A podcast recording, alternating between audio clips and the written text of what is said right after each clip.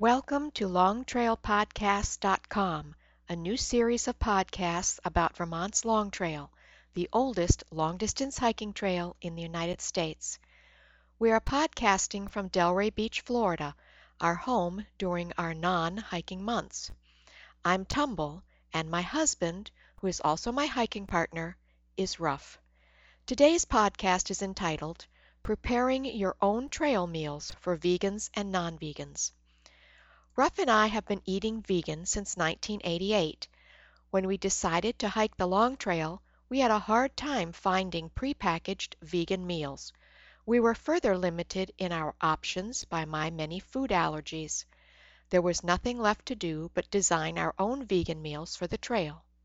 Since then we have encountered many other vegans and non-vegan hikers who have expressed interest in how we managed to remain vegan on the trail. In this podcast, you will learn the basics for designing vegan meals on the trail and how you can adapt these basic ideas for making your own vegan or non-vegan meals for the trail. Whether you are vegan or not, there are several advantages to making your own trail meals.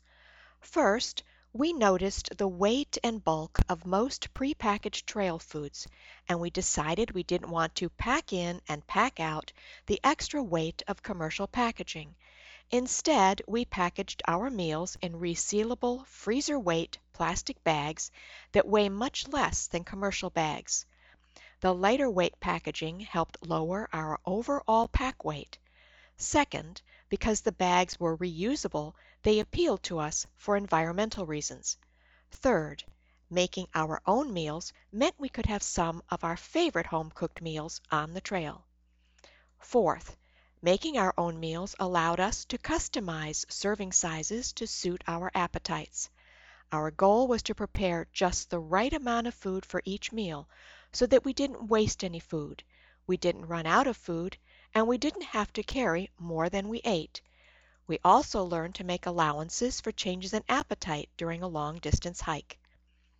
During the last week of our end to end hike, my appetite waned and I could barely gag down my share of our meals, while Ruff was threatening to eat the bark off the trees. It was a happy coincidence for us that he could eat what I couldn't. How much food to carry? Ruff and I carried five to seven days' worth of food between our resupply points.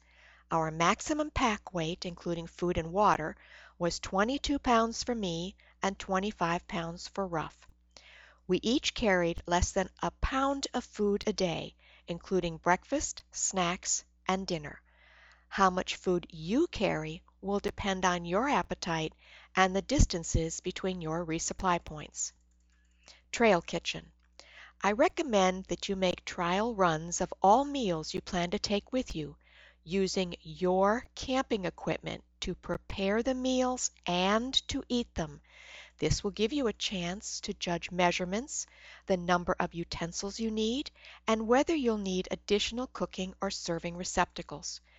Making your meals at home can also help you decide the correct portion sizes for you.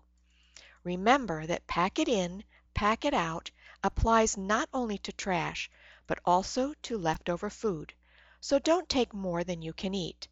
Offering food to other hikers is one way to unload it, but leaving it in a shelter is definitely not cool. My kitchen equipment consists of a three-piece titanium set, which includes a one-liter pot, a cup, and a lid. The main pot has an attached collapsible handle, a nested cup with collapsible handle, and a lid. I cooked in the main pot. One of us ate from that, and the other from the cup which was refilled as needed from the main pot. We each carried a Lexan spork. We stored our Snow Peak stove, which weighs 3.2 ounces, inside the cook pot, and we each carried a small gas canister. When to set up your kitchen and cook a meal is a personal preference. Some hikers eat a cold breakfast of cereal bars and a hot lunch later on the trail. Others eat a hot breakfast and a cold dinner. Sometimes hikers look forward to eating a meal at a look off or ski run. when you decide to cook will affect where you store your cook set in your pack. If you plan on stopping on the trail during the day, you'll want your cook set handy, but if you don't plan on cooking until dinner, then you can pack it deeper in your pack. What foods to carry? There are some basic decisions we made about what foods to carry. As much as we love fresh fruits and vegetables, we did not regularly carry any on our hike. Here's our thinking on that. I don't remember the exact ratio, but fresh fruits and vegetables are something like 80 to 90 percent water. Water is heavy, about 8 pounds per gallon. Since we were already carrying water, we opted for dried fruits and vegetables and drank plenty of water, which you need to do anyway. So we got two benefits, lighter weight nutrients and greater awareness of the need to stay hydrated on the trail. Since we are vegan, we didn't carry meat, eggs, dairy, or cheeses. Anyone wanting to carry such items may be doing so for their protein value. If so, remember that the best time to eat protein is at night because that's when your body makes the most efficient use of protein for the repair work it performs while you sleep. As an alternative to carrying perishable proteins, and for an added protein boost, we carried a vegan protein powder spiked with Kool-Aid, which we drank every night after dinner as our nightcap. Here's what we ate, when, and why. Your personal appetite will determine what meals you want to eat and your individual serving sizes. For that reason I have not included measurements in the meal preparations I am about to describe, but I will tell you how to determine your own serving sizes. Also, the meals I describe may not be to your liking, but I hope they will give you some ideas for putting together meals you will like. Starting with breakfast. We front loaded our day with carbohydrates for long, slow burning energy that lasted all morning. Ruff alternated cream of rice one morning with instant oatmeal the next. He measured out individual servings of each into separate resealable snack bags. He then added raisins and cinnamon and brown sugar or maple crystals. Maple crystals taste like, but weigh less than maple syrup and don't need to be refrigerated. For my breakfast I preferred soup. I carried a variety of dried soup mixes that I removed from their commercial packing and repackaged into plastic snack bags.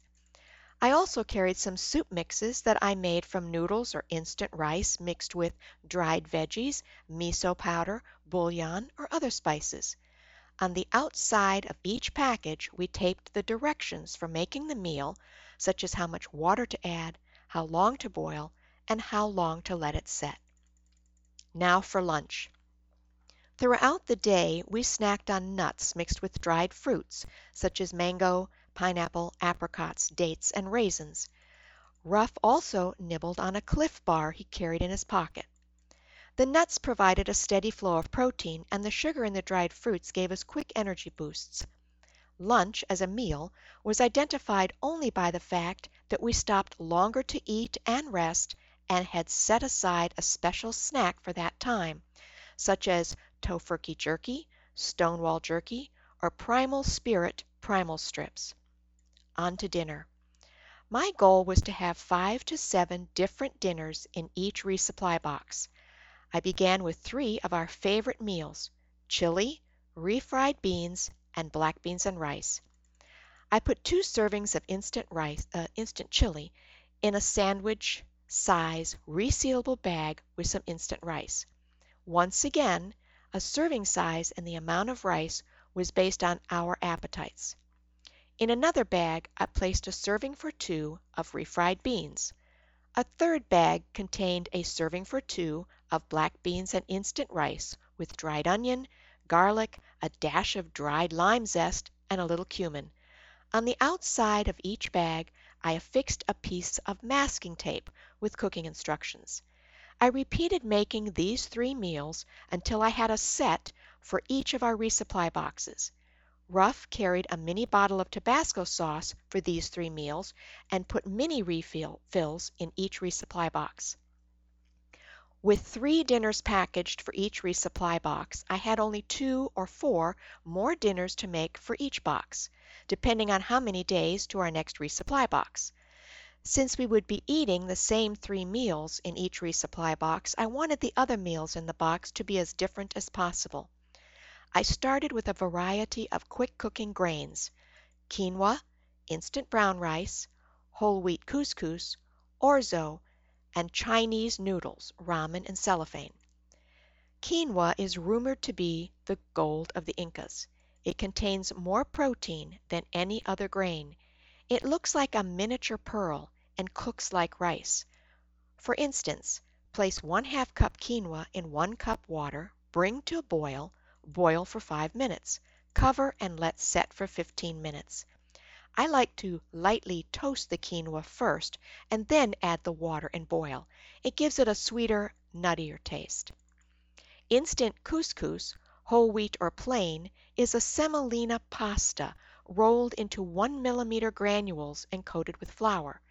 Add it to boiling water, cover, turn off the flame, and it's ready to eat in 5 minutes. Orzo is a rice-shaped pasta made from semolina. Add 3 8 cup orzo to each cup of boiling water and cook uncovered 7 to 10 minutes. As for instant rice and noodles, the package instructions vary for the different brands.